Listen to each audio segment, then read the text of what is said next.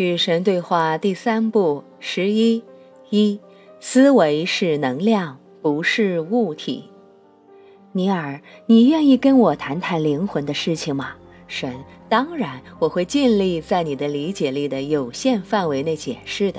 但如果你觉得有些话在你听来没有意义，千万不要感到沮丧。别忘了，你是通过一个过滤器接受这些信息的，而这个过滤器是你设计的，用来防止你忆起太多的事情。请再次让我想起我为何要这么做。如果你忆起一切，这游戏将会结束。你来到这里是有特殊原因的。如果你明白所有事情的来龙去脉，你的神圣目标将会受到阻挠。有些事情是人类目前这种意识层次永远无法理解的，这是理所当然的事情。所以，别试图破解所有的奥秘，反正别试图一下子解开全部奥秘。给宇宙一个机会，它会渐次展现其自身。请享受这种渐变的经验。欲快必先慢，正是如此。从前，我父亲也经常这么说。你父亲是个聪明优秀的人，没有多少人会这样形容他，没有多少人了解他。我母亲了解他，是的，她了解的。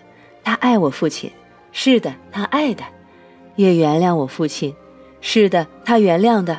虽然我父亲有过许多伤害他的行为，是的，他理解了，爱了，也原谅了。所以，他从前是一个很棒的模范，一个美好的导师，现在也仍然是。嗯，是的。好了，你愿意跟我讲讲灵魂吗？我愿意。你想知道什么呢？让我们从这个简单的问题开始吧。答案我已经知道，但这个问题可以给我们开个头：有人类灵魂这种东西吗？有的，它是你的存在的第三项。你是三项的存在，由身体、精神和灵魂组成，也就是身心灵。我知道我的身体在哪里，我能看见它。我想我也知道我的精神在哪里，它就是我身体上那个叫做脑袋的部位。但我不知道我的灵魂。且慢，暂时打住。你刚才说错了，你的精神并不在你的脑袋里。真的呀，真的。你的大脑是在你的头颅里，但是你的精神却不在。那么它在哪里呢？在你身体的每个细胞里？不会吧？你所谓的精神其实是一种能量，它是思维、意念。思维是能量，不是物体。你的大脑是物体，它是人类身体最大、最复杂，但并非唯一的生物化学装置。身体用它来将你们的思维能量翻译或者转化成生理冲动。你的大脑是转化器，你的整个身体也是，你的每个细胞都是小小的转化器。生物化学家经常说，个体细胞，比如说血细胞，似乎有他们自己的智力。实际上，它们确实有。不但细胞如此，身体更大的组成部分也是如此。这个星球上每个人都知道，某个身体部位往往显得有他自己的想法。是的，每个女人都知道，如果男人容许那个部位影响他们的选择和决定，他们会有多荒唐。有些女人利用这种知识来控制男人，这是无可否认的。有些男人也通过那个地方做出的选择和决定来控制女人。这也是无可否认的。想知道如何终结这个循环吗？肯定想啊。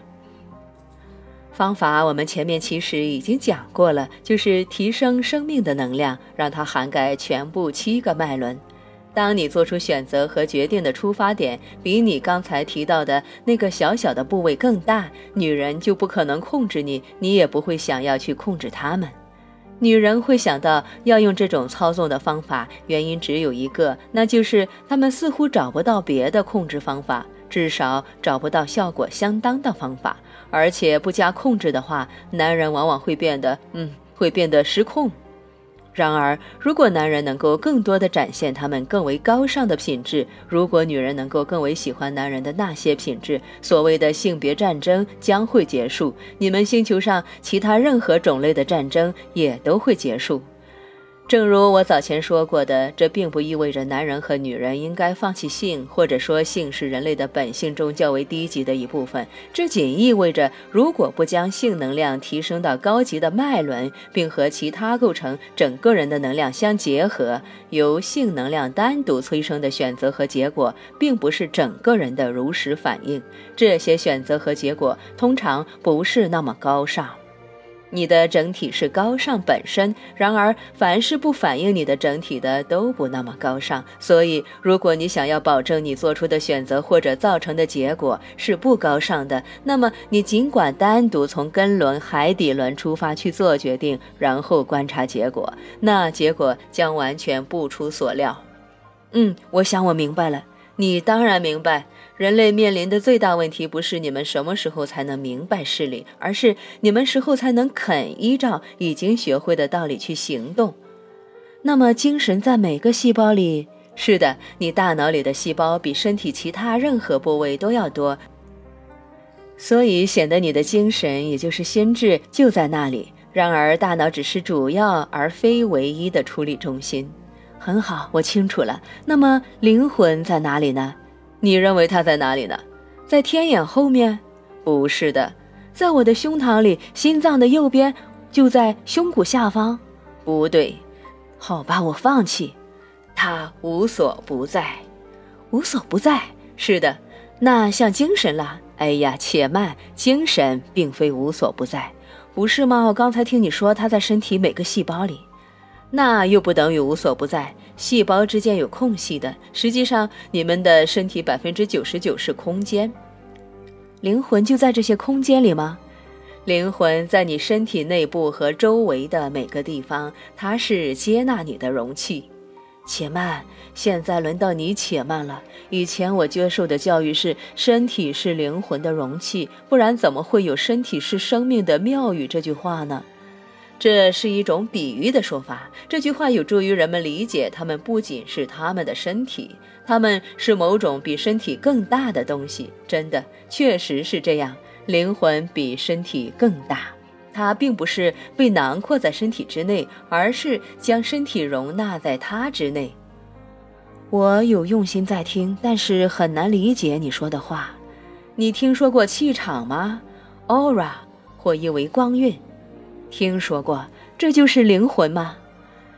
就你们的语言和你们的理解能力而言，拿这个词和灵魂相比是最贴切的，能够让你们理解灵魂是一种巨大而复杂的实在。灵魂是让你们成为你们的东西。同样道理，神的灵魂是容纳宇宙，使其成为宇宙的东西。哇，这完全颠覆了我原来的所有想法。别大惊小怪，我的孩子，颠覆才刚刚开始。但如果灵魂是从某种意义上来说，我们体内和周围的空气，如果所有其他人的灵魂都是相同的，那么如何区分两个人的灵魂呢？难道你可别跟我说，你明白了？你早就知道答案了。原来我们的灵魂和别人的灵魂是没有分界线的，就好像客厅里的空气和餐厅里的空气没有分界线那样。所有空气是融为一体的，所有灵魂是融为一体的。你刚刚发现了宇宙的秘密，而且如果你是宇宙的容器，就像我们是我们身体的容器那样，就你和我们之间便没有分界线。你的老底儿被我揭穿了，很尴尬吧？反正我揭示了这个神奇的道理。我是说，我从前一直明白这个道理，只是没发现而已。但现在我发现了，这让你感觉很棒，对吗？你知道吗？从前我错误地理解了这个问题，是因为身体是独立的容器，这个身体和那个身体之间是相互分离的。我又总是以为灵魂寄居在身体之内，所以我会把这个灵魂和那个灵魂分开。是的，你有这种想法很自然。但假如灵魂存在于身体内外每个地方，就像你说的，灵魂是身体的气场，那么人与人之间的气场会有分界线吗？现在我总算真正明白了，一个人的灵魂和别人的灵魂之间确实没有分界线。我们全部人其实真的是一体的。太好了，你说的太好了。以前我总是以为这是一个玄学的真理，现在我明白它是个物理学的真理了。天啦，原来宗教可以变成科学，这我早就跟你说过了呀。